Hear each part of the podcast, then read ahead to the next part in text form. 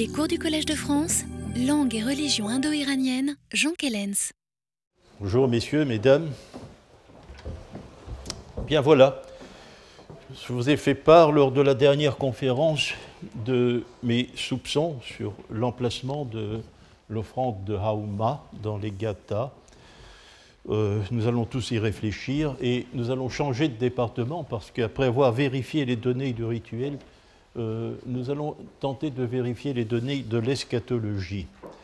Euh, bon, l'eschatologie, à la fois individuelle, c'est-à-dire le destin de l'âme de chaque individu après la mort, ou collective, c'est-à-dire le destin de l'humanité et du monde, a été, comme je vous l'ai exposé lors de, notre introduction, la clé par laquelle Bartholomé euh, interprétait ce qu'il appelait les sermons des Gathas. Euh, l'eschatologie, la double eschatologie, c'est euh, le postulat de la situation de référence qu'a fait Bartholomé. Car la situation de référence, celle dans laquelle il imagine le discours gathique, c'est qu'un prophète parle à une communauté humaine et naturellement avant tout à ses chefs, euh, pour affirmer que les actes seront récompensés ou punis et euh, pour prédire la fin des temps comportant un jugement dernier. Or, euh, ça c'est je vais dire, le schéma de Bartholomé. Bon, pour ce qui est de l'Avesta récent, car il faut bien partir par là, puisque le document le plus proche des Gathas que nous avons, c'est bien entendu l'Avesta récent, bien, euh, pour ce qui est de l'Avesta récent, on ne peut pas négliger le poids de l'eschatologie. C'est évidemment un des éléments euh, véritablement, peut-être l'élément prépondérant du, masdéisme de l'Avesta récent. Tout d'abord, l'eschatologie individuelle. Je vous raconte, il faut je, campe, les données du problème. Hein. Euh, nous disposons, pour euh, comprendre dans une certaine mesure comment fonctionne euh, l'eschatologie individuelle de l'Avesta récent, d'un texte qui ne fait pas partie de la double liturgie que Geltner a édité, mais d'un fragment en langue avestique transmis à l'intérieur de certains textes pelvis. Euh, ce fragment, par son titre, nous pouvons le situer dans le cadre de la littérature avestique. C'est un hadokt. Un hadokt. C'est un texte que l'on récite complémentairement, littéralement. C'est-à-dire un commentaire. Il y a plusieurs types de commentaires. Euh, un type de commentaire, c'est le commentaire hadokt que l'Avesta connaît lui-même, puisqu'il qualifie certains textes de Hadaukta, euh, texte complémentaire ou texte de commentaire. Or, c'est véritablement un texte de commentaire. Ça n'apparaît pas à première vue, mais ce texte, euh, ce texte qui s'appelle le Hadaukt Nask euh, est en réalité un commentaire de la strophe gathique 43.1. Il nous explique par une petite histoire, par une petite histoire quels sont les pouvoirs euh, les pouvoirs magiques, religieux de la strophe gathique 43.1. Or, l'histoire qu'il raconte, vous la connaissez bien, c'est le destin de l'âme. D'abord, trois nuits d'isolement, d'impuissance, l'âme reste auprès du corps. Mais il récite le Yasna 43.1. Et c'est cette récitation qui va déclencher les événements après trois jours et trois nuits, où l'âme du défunt va rencontrer, l'âme du défunt masculine va rencontrer sa Daïna, c'est un mot dont nous parlons et dont nous allons véritablement devoir nous occuper aujourd'hui et peut-être la semaine prochaine. Il s'agit donc de deux âmes. Euh, l'une est masculine et elle est incapable de bouger. La seconde est féminine et elle est douée de mobilité.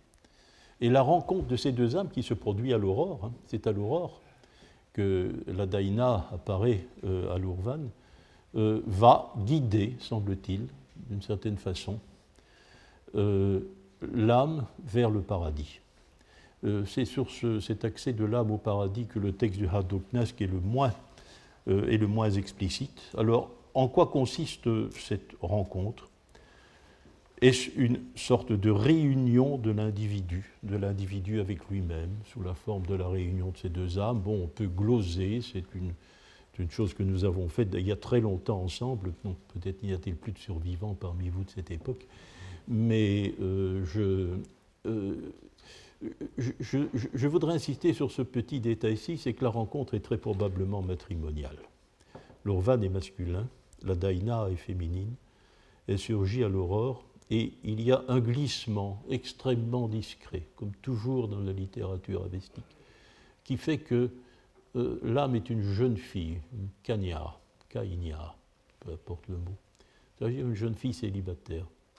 Et dès que l'âme masculine lui adresse la parole, il l'appellera Charaiti. Différence, c'est que la Charaiti peut être célibataire, certes, mais elle est nubile.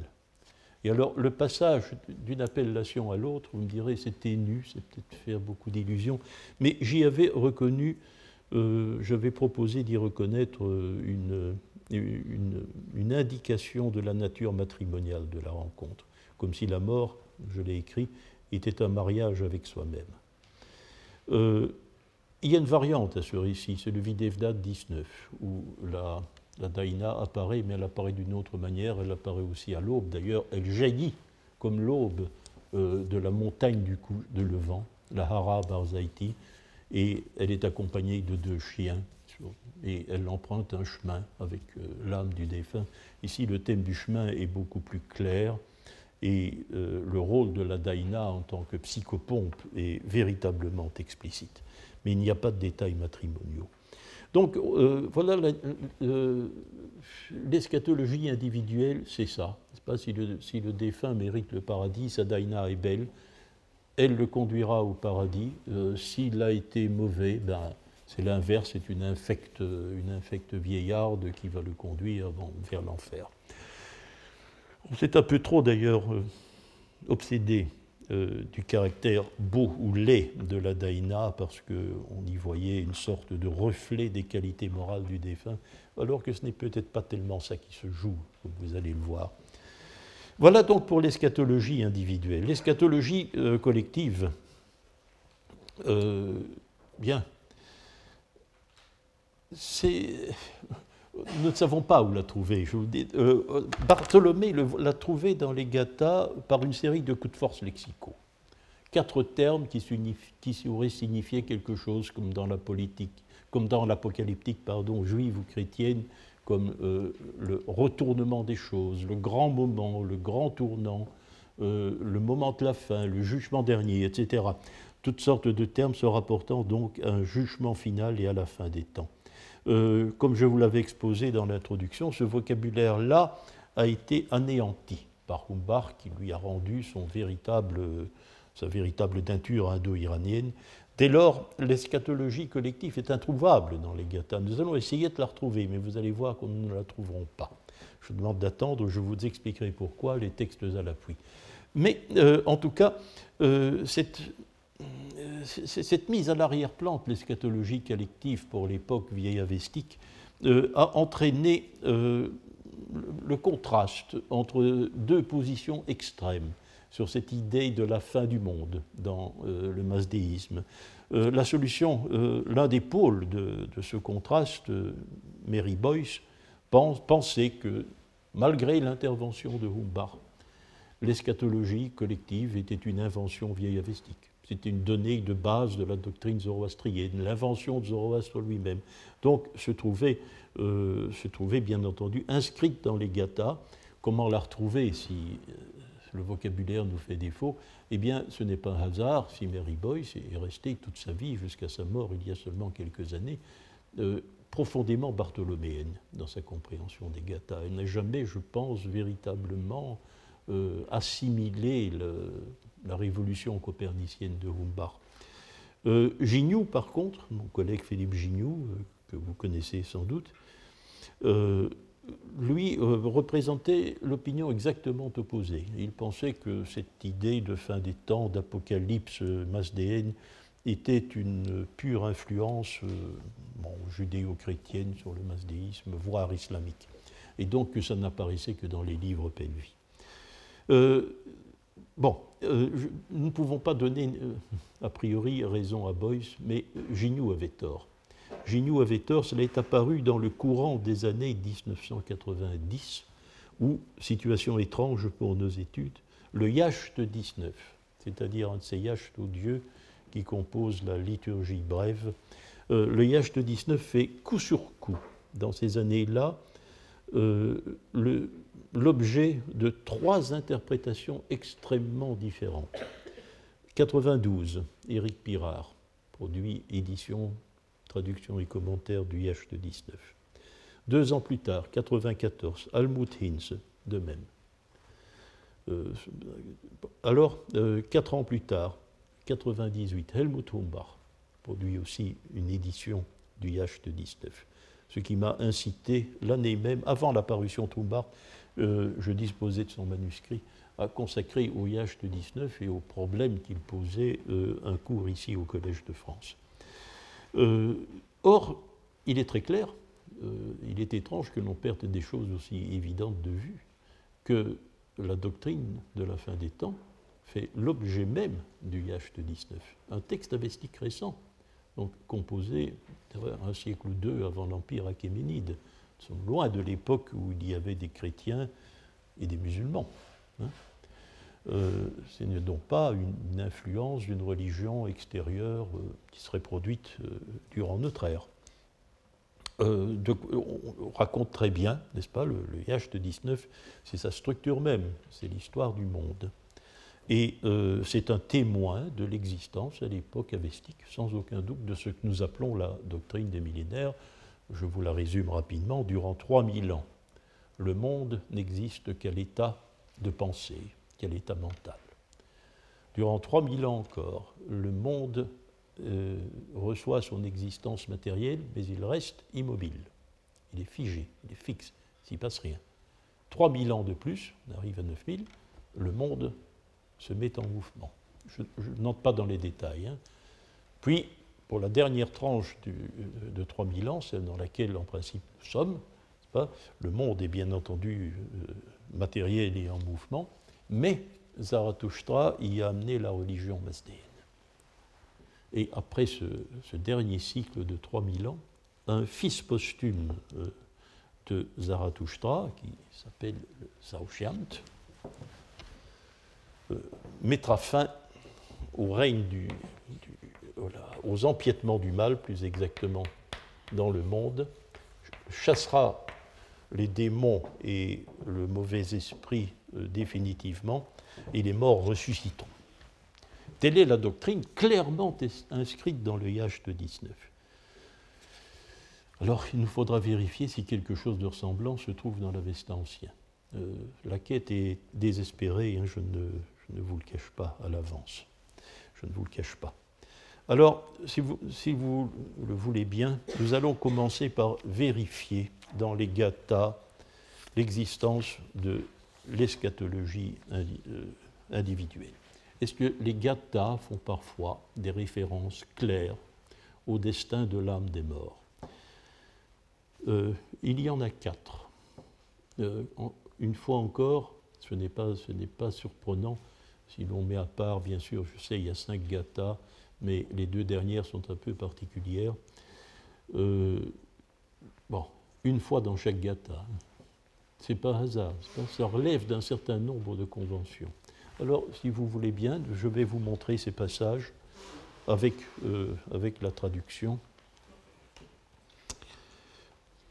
Premier passage, première gatha, Yasna 31, 20. Donc très longtemps avant euh, le passage, le moment sacrificiel dont nous avons parlé. Je vous donne le texte original. Il est tronqué. Je vous donne simplement ce qui concerne, concerne bah, l'arrivée en enfer. Donc ça, ça, concerne bien entendu quelqu'un qui commet une mauvaise action, on va dire quelqu'un qui n'est pas chavan. Eh bien celui-là, son lot final, ce sera les lamentations, Kshuo. Darugemayu Temanko, la longue durée de ténèbres. Dushkwarte, la mauvaise nourriture. Awaitas vacho, l'expression hélas. Et la conclusion en est tirée par le dernier vers. C'est à cet état-là, trompeur, Drogvant, partisan de la Drutsch, que votre daina, ben voilà notre mot daina, hein, cette euh, faculté mentale qui est la daina, euh, joue son rôle dans l'accession d'une âme au paradis ou à l'enfer. C'est à, euh, à cet état que votre daina vous conduira à cause de vos propres actes. Yasna 46.11, deuxième gata. Euh, le, le, texte que vous trouvez ici est intégré d'une certaine manière à l'énumération des noms propres qui a lieu dans chaque gata. Elle le précède, toujours. C'est une sorte de tradition que, euh, avant que l'on cite, mentionne des personnages qui sont considérés évidemment comme les, euh, les protagonistes véritablement du rituel gathique ont fait allusion à des mauvais. Pas? Or, ces mauvais, leur, appellation, euh, il, y en a deux catégories, parfois trois, ici il y en a deux, ce sont les carpanes. Ce ne sont pas qui sont les carpanes. Il n'y a pas d'étymologie assurée de ce mot. Pas faire une étymologie indo-iranienne. Le A est une voyelle d'appui. Il faut comprendre carpan. la, métrique est très claire euh, le mot carapano que nous avons ici comporte trois syllabes. Et puis il y a les kavi. Kavi, ça c'est un mot que nous connaissons bien, qui pose d'ailleurs des problèmes que nous commenterons plus tard. Mais kavi, c'est aussi des personnages réprouvés. Euh, c'est le, le, sanskrit kavi. Or, le kavi, dans le, euh, dans le monde du Rig Veda, c'est le nom même du poète. Le nom même du poète. Donc, euh, eh bien, eux, voilà la proposition relative qu'on leur attribue, que leur propre Urvan, voilà le nom de l'âme masculine, leur propre Urvan, et leur propre Daina, réunion des deux âmes dans ce passage gathique aussi, mettra en colère. Cette idée que le mauvais devant le paradis se met en colère va revenir deux fois, comme vous le verrez. Lorsqu'ils arrivent là où se trouve le pont du maçon. Pour toute l'éternité, pour toute la durée, hein, ils seront des hôtes dans la maison de la tromperie. Ceci nous apprend un certain nombre de choses. L'accession au paradis, c'est bel et bien un chemin. Aibikmen, quand ils arrivent, il faut se déplacer pour arriver au paradis ou à l'enfer. Et semble-t-il, semble-t-il, euh, il y a un obstacle particulier, et particulièrement important sur la route du paradis, c'est ce que j'ai traduit, euh, comme nous l'avons fait, Éric Pirard et moi, par le pont du maçon. Je m'explique. Peurtou, c'est évidemment quelque chose qui vous permet de traverser une rivière. Peurtou. C'est le pont. Euh, Chinvato, c'est un génitif singulier. Un génitif singulier, c'est le génitif singulier d'un participe présent. Chinwant. On, on, élucide, on élucide facilement le thème de présent. C'est un présent dit à un fixe nasal, racine chi et chinoti. On a bien sûr essayé d'interpréter chinvant par, euh, je, vais dire, euh, contextuellement, puisqu'il s'agit d'un endroit où se produit au, fond un jugement, un tri entre ceux qui auront paradis et ceux qui iront en enfer. On a voulu y voir quelque chose qui signifiait trier, etc. Mais les choses ne portent pas nécessairement euh, le nom de la fonction pourquoi elles sont faites, n'est-ce pas? Euh, Ça, c'est une règle générale, ça ne nous assure pas.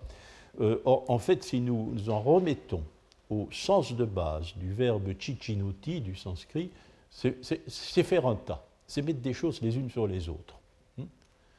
Euh, alors, vous voyez ce que cela veut dire, ce pont, bah, c'est un pont qui relève de la technique la plus élémentaire pour faire, même pas un pont, un gué. Hein.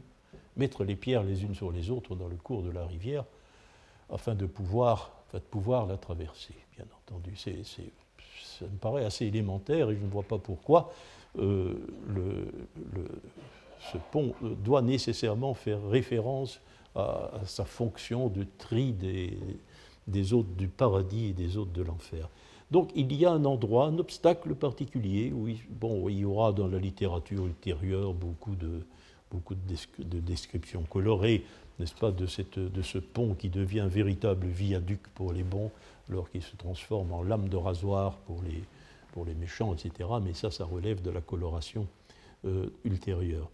Euh, je, donc ça, c'est la première chose que nous apprenons. Euh, on, accède à l'au-delà par un chemin, et sur ce chemin, un obstacle particulier qui est le pont. Deuxième chose que nous apprenons, c'est le nom de l'enfer. Drujo de Mana. Drujo de Mana, que nous trouvons ici au locatif singulier. Donc l'enfer, c'est la maison de la Druj la maison de la Druj, la maison de la tromperie. Bon, vous voyez, on peut tirer des éléments, et chaque gata fait bel et bien, chacune, chaque gata à son tour, une allusion à euh, ce qui arrive aux âmes, euh, euh, aux âmes des défunts. Alors, remarquez que le Yasna 53 répète relativement bien le, motif. Nous retrouvons le pont, nous retrouvons l'idée de la colère du défunt damné, et nous retrouvons aussi, cette fois-ci, le motif ici véritablement clair, véritablement explicite du chemin, mais de celui que cette âme a raté. Donc celui dont la daïna du trompeur, c'est ce qui est compris d'après la strophe précédente, la daïna du trompeur que l'Ourvan met en colère devant le pont du maçon à cause de ses actes, des paroles de sa langue, il a perdu le chemin de l'agencement. Donc le bon chemin, celui d'achat, euh, il l'a raté, il ne l'a pas repéré, il ne l'a pas vu, ou il l'a quitté, hein, ou il l'a quitté. Euh, ce qui, là, la, nuance n'est pas faite. Alors, je n'ai pas proposé de traduction. Euh, euh, je n'ai pas proposé de traduction pour le Yasna 49, 10 et 11 euh, parce que ce sont les mêmes motifs qui reviennent et nous nous apprendrons plus grand-chose, sauf une petite chose quand même que je vous ferai remarquer. N'est-ce pas? C'est 49, 11. Je commence par la dernière de ces strophes. Euh, voilà la traduction. Mais aux trompeurs, au mauvais pouvoir, aux mauvais actes, aux mauvaises paroles, à la mauvaise daïna, le daïna est là, à la mauvaise pensée, leur urvan, âme masculine, elle est là aussi, fait tribut de mauvaise nourriture, qu'il soit dans la maison de la tromperie des hôtes éternels. Euh, bien, ceci ne nous a pas appris nécessairement euh, grand-chose de nouveau, mais c'est intéressant parce que la strophe précédente, c'est la seule de tout le corpus gathique qui fait allusion au destin de ceux qui gagnent le paradis. Remarquez-le bien, jusque-là, chaque fois, il est question des damnés, hein, de ceux qui vont en enfer. Jamais une description pareille ne nous est faite pour ceux qui gagnent le paradis. La seule allusion du corpus gathique, c'est dans la strophe 49.10. Strophe 49.10 dont vous avez la traduction, vous verrez combien cette fois-ci, en parlant des, euh, en parlant de, des bienheureux, bah, on, sera beaucoup plus abstrait dans l'expression. Voici ce que tu abrites dans ta demeure, ô Mazda, la divine pensée, l'être, l'urvan, j'ai traduit Urvan, je l'ai traduit par être. L'Urvan, des partisans de l'agencement, est l'hommage avec lequel, Nemas, hein, se trouve la juste pensée et la libation. Hommage charmeur qui confère le pouvoir et qui vous attire ici. Ce qui est clair dans ceci, ça nous apprend quelques petites choses tout de même, cette strophe. Euh, d'abord, c'est que c'est le nom du paradis. C'est le nom du paradis. Euh, le, paradis, ce n'est pas comme on peut, pour les gathas toutefois, ce n'est pas comme dans l'Avesta récent, le garrot de mana, le garrot de mana, dans l'Avestique récent, n'est pas cela. Et dans une adaptation des livres pelviques et Garotman, ça, c'est le, paradis, c'est la dénomination avestique récente et moyen perse du paradis. Euh, l'expression est attestée en vieil avestique, la graphie usuelle, garrot de mana. Mais le garrot de mana, euh, c'est une désignation de l'ère sacrificielle. C'est la maison du champ de bienvenue. C'est la, maison, l'ère sacrificielle comparée à une maison où l'on accueille les dieux. Ce n'est pas le paradis dans le, dans, en, vieil avestique, non. Le paradis, ben, il est ici. Voyez comment on l'appelle. Ta maison, au Mazda. Le paradis euh, vieil avestique, c'est la maison d'Ahura Mazda. Il y a donc la mise en opposition entre le paradis, maison d'Ahura Mazda, et l'enfer, maison de la Drouche. Hein. Euh, c'est cela que nous apprenons. Alors nous apprenons autre chose qui là est d'ordre véritablement conceptuel. Euh, c'est que ce ne sont pas des qualités morales, des qualités éthiques qui valent le paradis ou l'enfer. Remarquez bien ce que Mazda accueille dans sa maison, ce qu'il retient. C'est bien sûr l'âme, c'est bien sûr l'âme de ceux qui, qui font bien les choses, mais c'est une âme singulièrement entourée par ses qualités rituelles, avant tout, par ses offrandes. Le namas, dont nous avons vu le lien évident, le nemar vestique, namas indien, dont nous avons vu le lien évident euh, avec le sacrifice sanglant. Hein. Euh, donc c'est avec l'hommage fait avec euh, la juste pensée et la libation, ce mot ida, ce sont ces qualités rituelles qui, le, qui valent le paradis à celui qui à celui qui le mérite. Alors, si vous voulez bien, est-ce qu'il y a ici, je vous fais remarquer que la mort est un processus où interviennent deux forces mentales, comme dans le Haddo Knask. Mais les choses sont moins romancées. Il n'y a pas ici de petite anecdote qui nous décrit le rapport hein, entre l'Urvan et la Daina, comment se fait leur rencontre, quel est le rapport de l'un à l'autre. Non, mais pourtant il y a un tout petit détail ténu. Mais vous savez que nous sommes, euh, il faut faire très attentif. Hein. Essayer de bien voir ce qu'il y a derrière les mots. Nous ne faisons que ça depuis le début de l'année. C'est la première attestation, celle du Yasna 31-20. Euh, j'en profite pour vous dire, faites attention sur la traduction, il y a une petite erreur.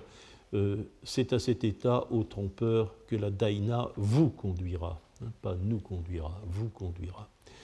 Euh, alors, nous y sommes quasi, nous conduira, vous conduira, pardon, vous conduira. le verbe qui signifie, c'est un verbe ici véritablement un futur, nous sommes au niveau bien sûr de la réalité future, c'est le verbe naïchat, c'est un subjonctif aoriste, pour le dire ainsi, c'est-à-dire la catégorie verbale qui exprime, une des deux catégories verbales qui expriment le futur, et c'est le verbe ni, conduire, conduire. Ça a l'air insignifiant, ça ne l'est pas. Parce que le verbe conduire, c'est aussi le verbe épouser.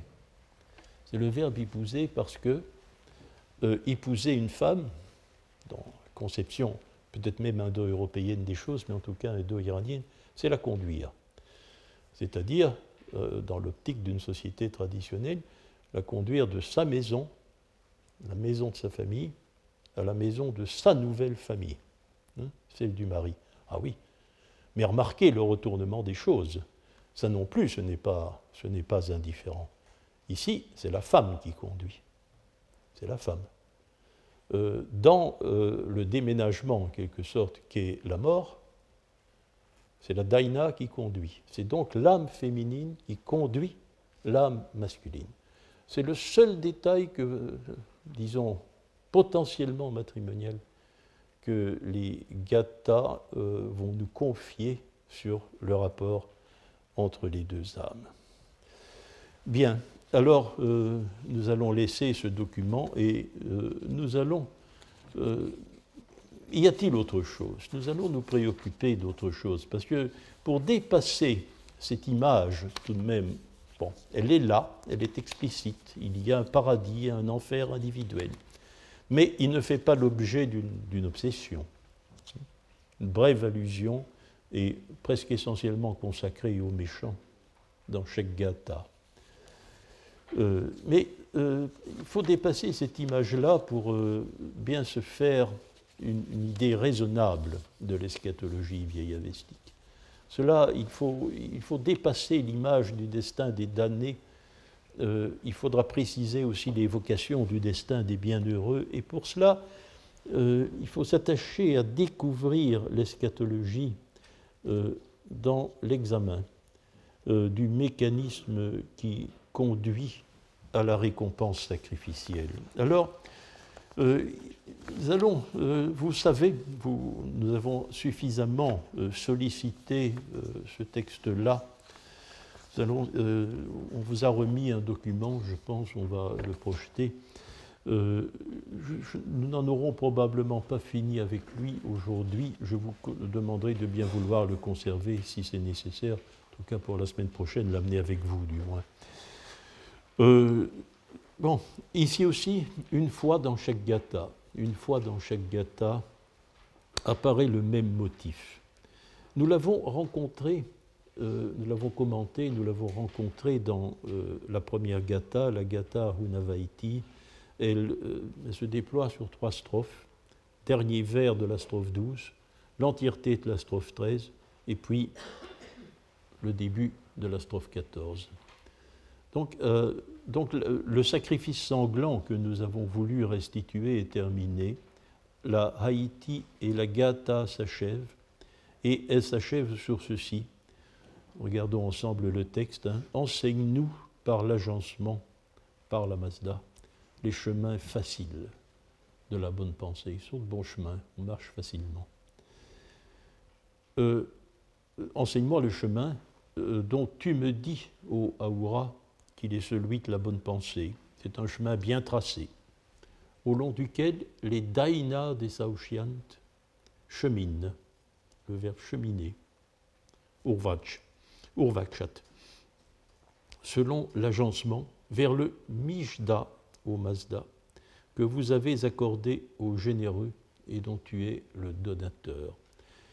À dessein, je n'ai pas traduit trois termes. Je n'ai pas traduit Daina, nous en parlions assez pour que je le fasse, bien sûr, mais je préfère laisser le mot bien certi euh, dans, euh, dans le texte. Les Saoshient, voici le nouveau. Euh, scatologie collective que je viens de résumer lui donne un rôle, et puis le Mijda que nous connaissons bien, en, dépit de tout ça, je ne l'ai pas traduit. Donc, euh, ici, il y a quatre mots qui figurent quatre motifs qui s'assemblent de manière euh, euh, pour composer une sorte de vaste métaphore de ce qui se produit à, la fin du, à la fin du sacrifice. Euh, Excusez-moi, je voudrais dire que ce qui se passe, n'est-ce pas, c'est euh, que. oui, il y a un chemin. Il y a un chemin qui est. Euh, le mot est. Je fais un peu de place.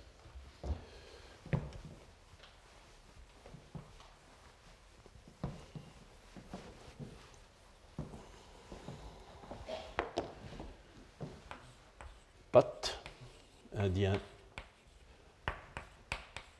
C'est quasi de l'anglais. Hein.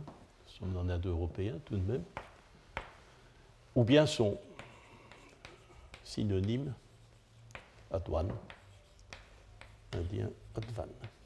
Là, je l'ai traduit sans problème parce que c'est un terme qui, explique, qui, exprime quelque chose de concret. Et sur, chemin, et sur ce chemin vont, voyagent, la Daïna, Daïna qui appartient à quelqu'un que l'on désigne par le terme Saoshant, Et l'objet du cheminement, l'objet du voyage au long de ce chemin, c'est le Mijda. Voilà les quatre éléments qui composent le tableau, qui composent le processus. Quatre termes techniques un chemin, la Daina, le Saoshiant, le Mijda. Or, bon, dans. Alors, nous allons reprendre ces termes, si vous le voulez bien, un à un pour. Euh, voir euh, le sens que nous devons leur donner. Mijda, c'est l'indien Milha. Traduisons usuellement, je préfère toujours donner le sens de base et euh, le manipuler ensuite si nous voyons que c'est nécessaire, mais très souvent, ça n'est pas nécessaire. Milha, le prix de victoire, c'est un terme indo-iranien bien connu. Alors, euh, nous avons établi il y a deux ans euh, la conception euh, que les théologiens de l'Avesta récent se faisaient du mécanisme de la réussite sacrificielle. Nous avons les bribes de cela dans, les intercalations du Visprat, passage du Visprat intercalé entre les diverses Haïti gatiques, les diverses gathas surtout, et nous avons pu dégager le mécanisme, le mécanisme de la réussite sacrificielle.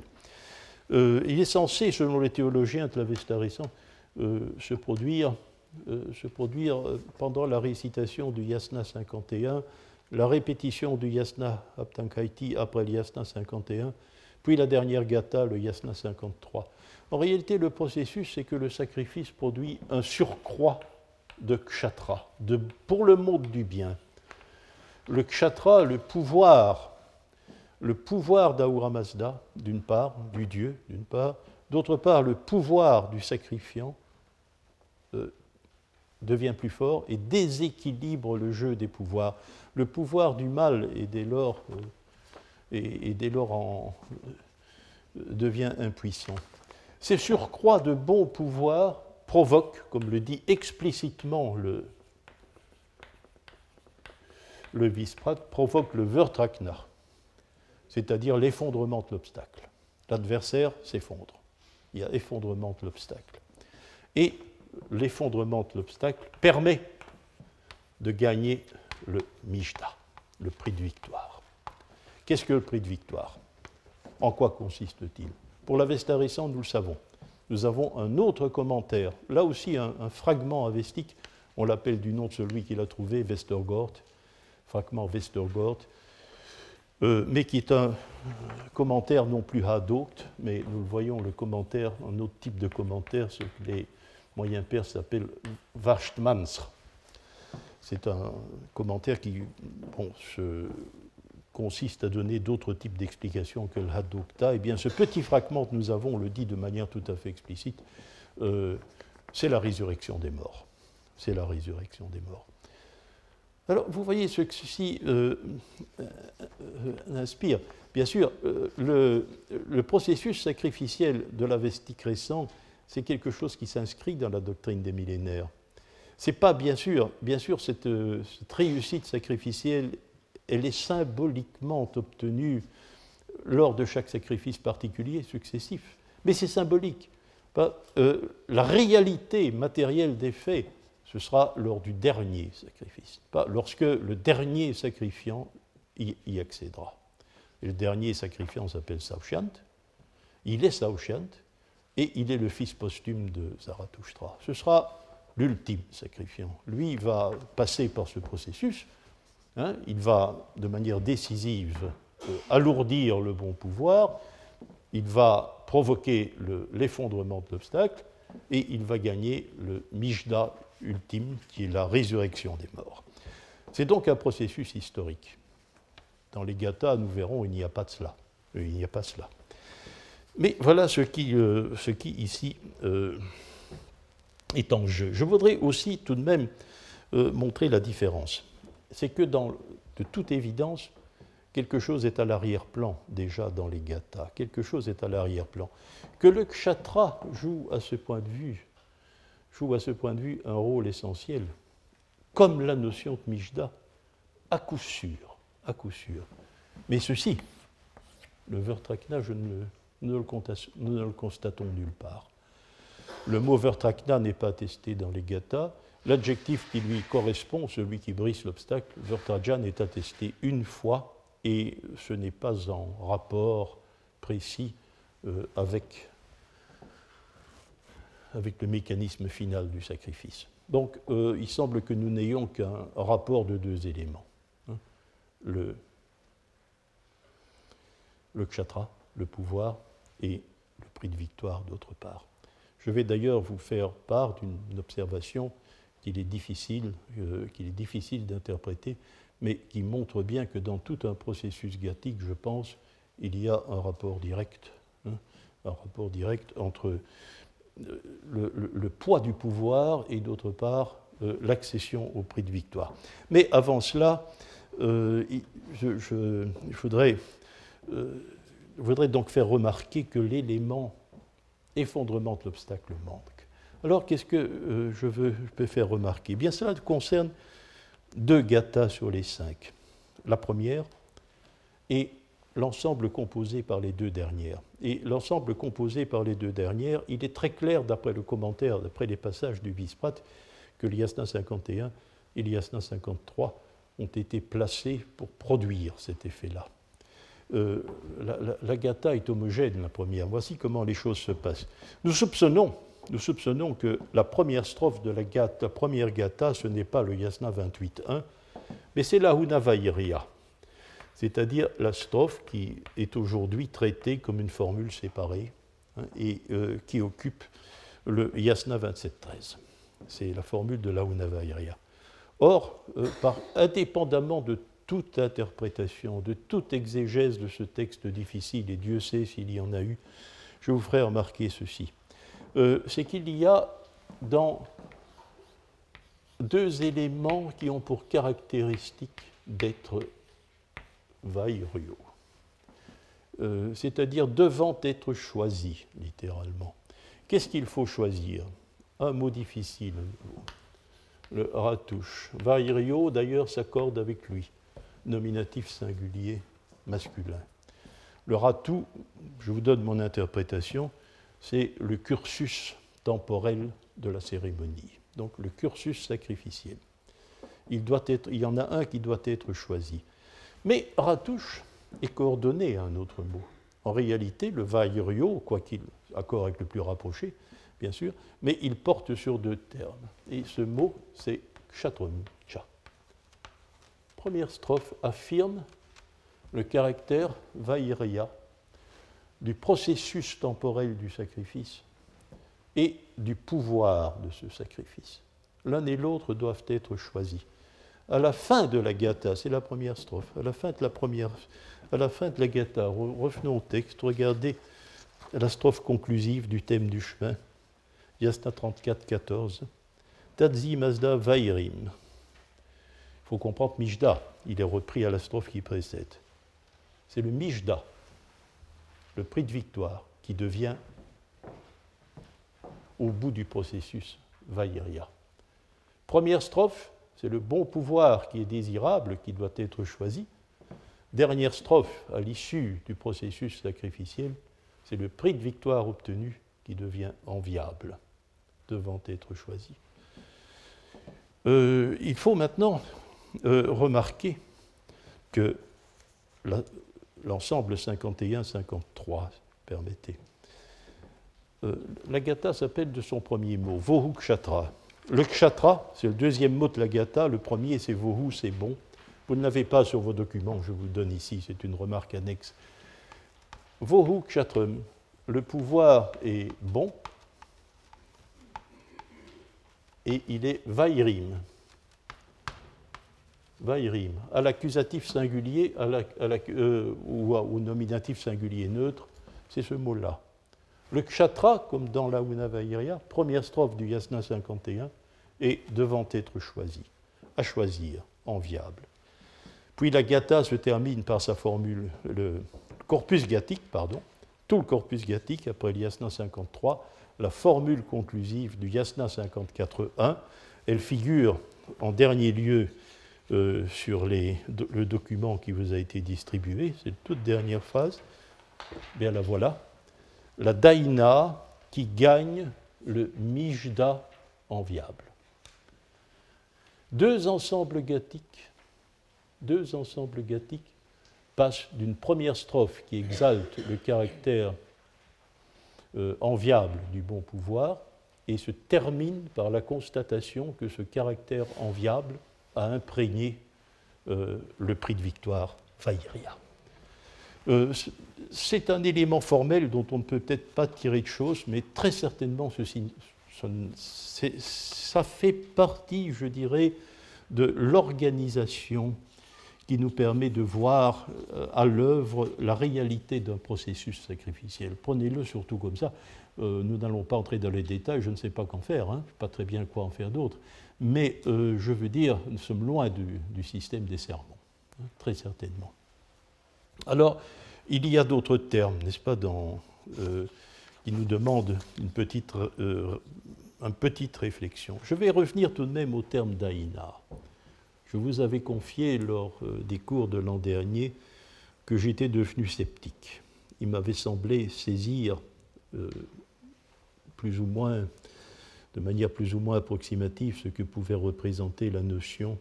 Et euh, j'avais perdu un peu de, confiance dans ce que nous pensions l'an dernier. Je, voudrais voir qu'il y a évidemment une alternative. Je vais vous expliquer les raisons pour lesquelles j'avais été ébranlé. J'étais en réalité ébranlé par Éric Pirard. Et euh, c'est-à-dire qu'il y a deux explications possibles pour le mot daïna. Avec le mot daïna, au contraire de Mijda, nous ne sommes pas dans euh, la terminologie indo-iranienne usuelle. Il n'y a pas de terme, de terme apparenté en indien. Il pourrait y en avoir un. C'est le mot dena mais nous ne savons pas très bien. Ce n'est pas, un mot fréquent dans, dans l'hymnaire du Rig Veda, le mot Dena. Ça a un rapport avec euh, le lait abondant que produisent les vaches. Euh, c'est le lait aussi transfiguré dans le culte. Bon, c'est pas saisir le sens exact n'est pas simple, mais ça, ça, correspond parfaitement, en apparence du moins. Les deux mots sont véritablement Daina, Dena, ils sont homonymes, au moins, pour le moins. Mais il y a un problème. Il y a un problème. C'est que le mot, nous avons la chance d'avoir un texte métrique, eh bien, le mot daina est trisyllabique. Il est trisyllabique. Daina comporte trois syllabes, pas deux. Celui-ci est véritablement disyllabique. Il y a donc un élément de disparité. Il y a un élément qui nous oblige à faire la différence entre les deux mots. Et euh, alors, on pense que l'on doit euh, reconstruire Diana. Les mots de ce type sont accentués sur la voyelle finale et ça semble euh, réservé à la position euh, préaccentuelle, mais dans une configuration telle que celle-ci, on va postuler de façon raisonnable hein, que le A s'est affaibli. Et puis, il y a une contraction complète, ce qui explique que dans le mot daina, nous ayons une diphtongue en réalité. Euh, j'ai douté de cette explication parce que j'avais trouvé des, parallèles, pas des parallèles qui, semblaient rapprocher de façon, euh, peut-être façon supputative du moins, euh, le mot daina de Dena, entre autres la racine pi, le gonflement, le gonflement du lait d'une part, ben oui, la daina gonfle, littéralement, dans le videvdat, alors que euh, le verbe pi pour gonfler euh, est terriblement euh, mal représenté dans la Vesta. C'est un verbe très peu productif, nous ne trouvons pas fréquemment. Il y avait aussi cette curieuse, cette curieuse allusion à la déna des nuits, aux ombres de la nuit, etc., qui faisait penser peut-être au Radoknas, que je ne sais pas. Mais voilà, enfin, heureusement, ma période de scepticisme a pris fin. Je, dois, je suis reconnaissant à Alberto Cantera euh, lors du, colloque du mois de juin hein, sur IMA de m'avoir rappelé à l'ordre et de m'avoir rappelé à moi-même, puisque euh, c'est moi qui avais insisté sur ces trois aspects. Alors, je pense que Daina, c'est donc Diana, c'est un dérivé du verbe voir, dit. C'est une capacité de vision, surnaturelle ou non, il faudra préciser ça. C'est donc la force de vision, capacité de voyance. Avec le mot voyance, on passe un peu dans le surnaturel, c'est l'avantage. Euh, alors, euh, la Daina, elle partage trois caractéristiques un peu étonnantes avec l'aurore védique. Euh, le nom de l'aurore en avestique, nous l'avons, c'est Usha, védique Ushas. Or, la Daina et l'Ushas védique euh, ont trois éléments euh, en commun. D'abord, c'est de produire une lumière. Une lumière, c'est la moindre des choses, me direz-vous. Oui, mais euh, cette lumière est spécifique. Elle s'exprime une, en une racine qui est la racine chit, ce qui caractérise l'aurore l'Ushas védique c'est son ketu, son signal lumineux. Elle agit comme un ketu, un signal lumineux lorsqu'elle se dresse. Le mot ketu n'a pas d'équivalent en avestique. Curieusement, très curieusement, euh, c'est un processus que linguistiquement je ne comprends pas bien, mais ketu est remplacé, case de ketu est occupée par un adjectif, l'adjectif chitra, il existe comme adjectif en, en sanskrit védique, c'est un adjectif substantifié, devenu un substantif, chitra. donc, alors une autre, une autre je vous rappelle le yacht, le yacht qui est censé être celui de la Daïna, c'est le yacht 16, est en réalité euh, dédié à une déesse qui porte un autre nom, mais qui est un autre nom de Daïna. Et ce nom, c'est Chista. Chista. Chista est un dérivé de la racine chit aussi. Donc le rapport entre la, la lumière exprimée par la racine chit est commun aux deux motifs. Et puis, il y a le fait que et la Daïna et l'aurore sont des montreuses de chemin. Euh, les, deux, entités divines euh, montrent aux hommes des chemins. Nous sommes dans le contexte du chemin, vous allez me dire, nous le sommes ici. Mais il y a des choses plus précises. Il y a des choses plus précises qu'il faut mentionner. Euh, il y a un passage qui n'appartient pas lui au Gata, qui est un passage du Yacht 10 à Mitra, qui nous dit que c'est pour Mitra que l'action fait cette, euh, que la Daina fait cette action-là. Daina, nominatif singulier. Pour bien aller, je vous rappelle le Kwaitunk que nous avons observé dans le Yasna 34, euh, euh, le Yasna 34-12, ben, c'est l'équivalent avec une petite euh, différence dérivationnelle. Cuite, cuite, pour qu'il aille bien. Pato, le nom du chemin, accusatif pluriel. Radaiti, le verbe rad, c'est baliser un chemin, c'est montrer où sont les limites du chemin pour qu'on ne le perde pas qu'on ne le perde pas, pour que l'on ne quitte pas le chemin. Donc, pour Mitra, la Daina, afin qu'il aille facilement, balise les chemins. Elle balise les chemins. Rigveda 5, 83. Au lieu de Daina, nous avons Devi, la déesse. C'est la déesse aurore, hein. c'est un hymne à l'aurore. Suvitaya.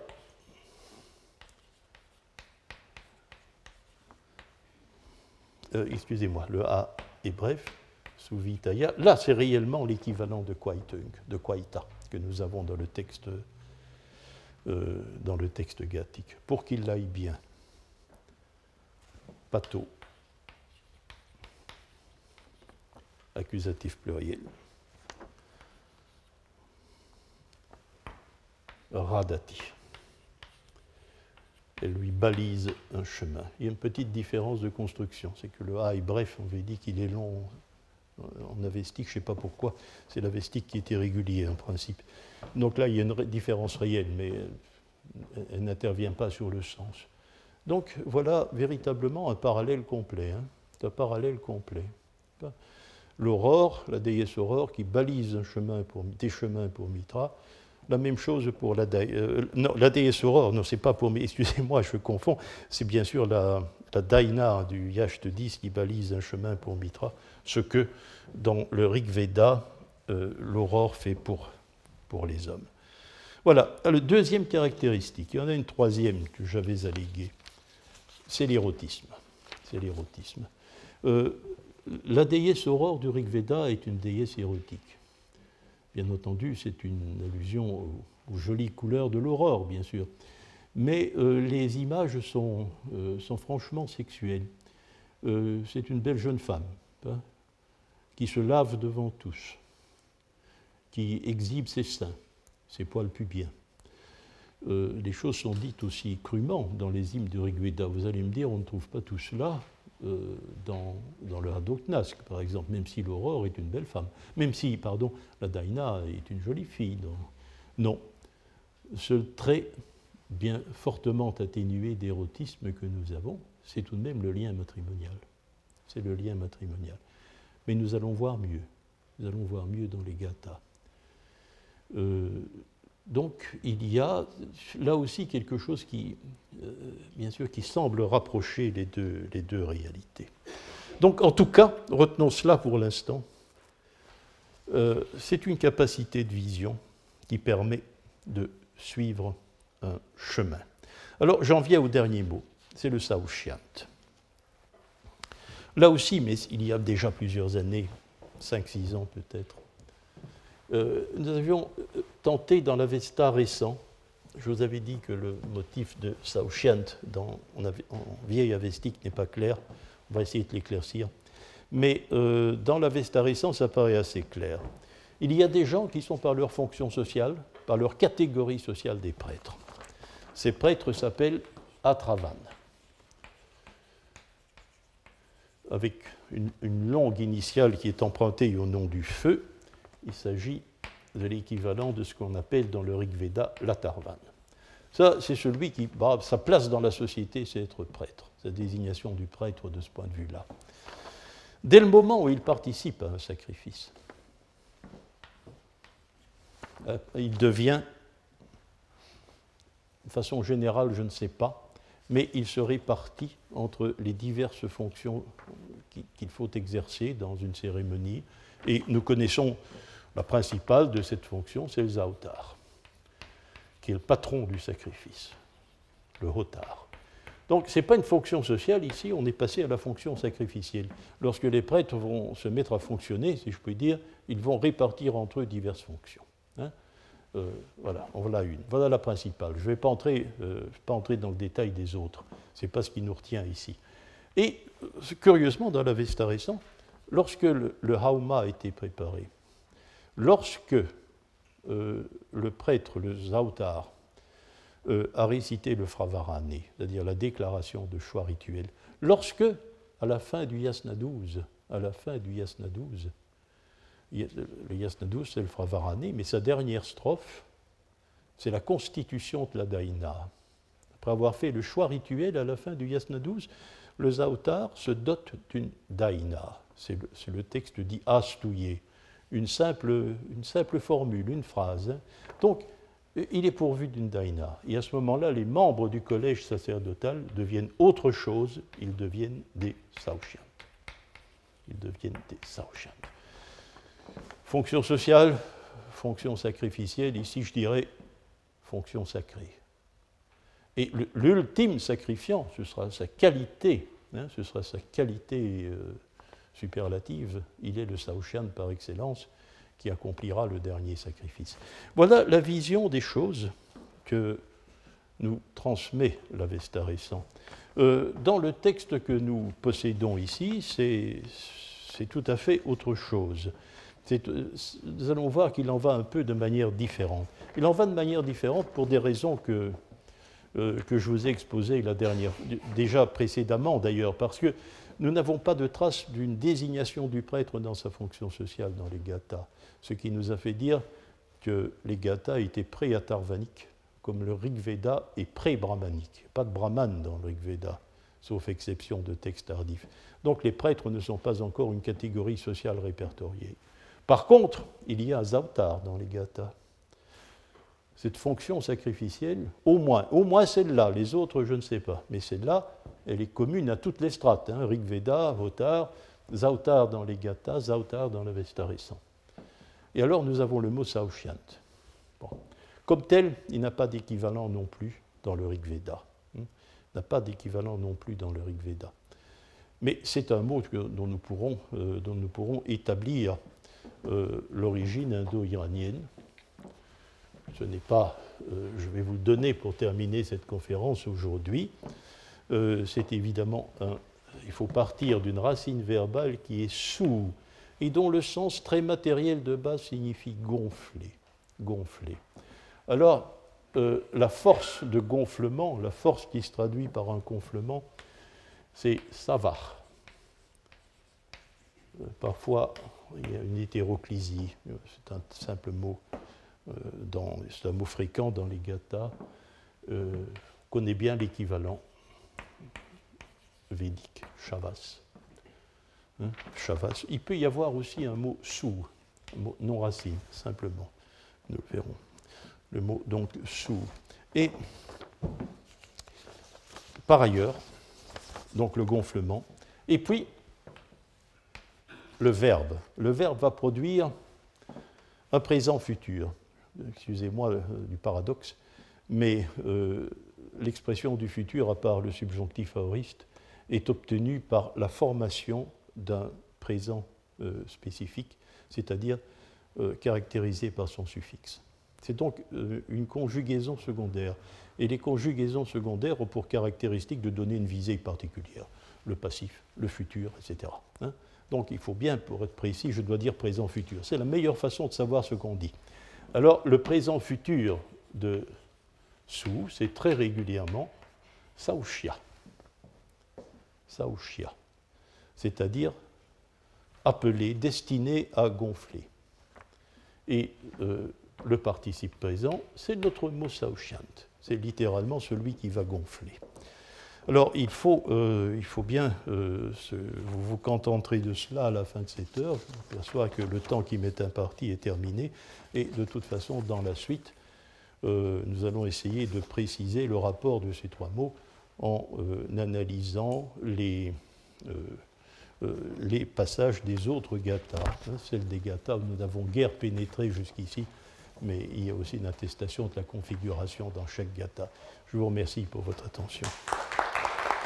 Retrouvez tous les contenus du Collège de France sur www.colège-2-france.fr.